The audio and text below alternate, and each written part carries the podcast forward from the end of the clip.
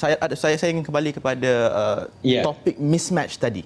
Adakah yeah. Prof setuju bahawa mismatch ini tidak hanya berlaku kerana sistem pendidikan ketinggalan di belakang tetapi juga perubahan industri yang pesat berubah kerana industri kita dengan teknologi yang baru uh, sangat-sangat uh, berubah ikut masa dan oleh kerana itu graduan-graduan ketinggalan di universiti kerana mereka tidak uh, berkemahiran dan tidak faham uh, apakah uh, keperluan, keperluan yang perlu ada di dalam industri pada masa sekarang.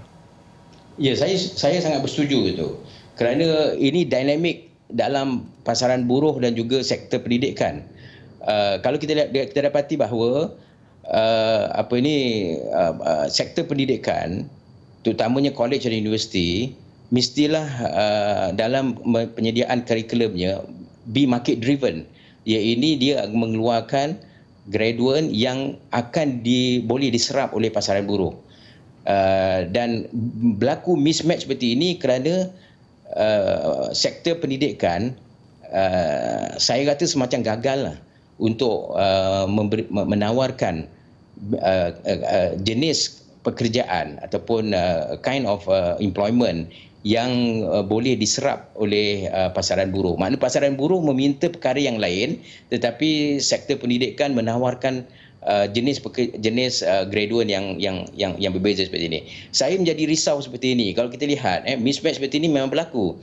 Uh, kerana lagi sus, sukar lagi graduan untuk dapat pekerjaan dengan lulusan diploma atau lulusan graduate ini kalau dibandingkan dengan mereka yang da- dalam dalam uh, apa ni kelulusan dari ILP apa ni Institut Latihan Perindustrian mereka yang dulu dalam latihan-latihan kemahiran, latihan perindustrian dengan sijil kemahiran ini, mereka lebih senang dapat kerja. Nampaknya lebih uh, lebih baik kalau kalau apa ni uh, institut latihan seperti ini, institut latihan ini nampaknya lebih lebih lebih responsif kepada pasaran buruh uh, berbanding dengan uh, college dan universiti. Yang saya jadi bimbang lagi setelah COVID uh, COVID-19 ini kita telah kita akan memasuki dan sedang memasuki norma baru dalam kehidupan dengan uh, ekonomi digitalnya uh, dengan gaya hidup uh, perjalanan tourism yang berbeza dengan sektor apa ni pengeluarannya yang bekerja di rumah bekerja dari rumah seperti ini jadi uh, bentuk kemahiran dan bentuk uh, apa ni pekerjaan yang akan saya rasa akan berbeza uh, pada uh, 5 6 7 8 tahun akan datang ini.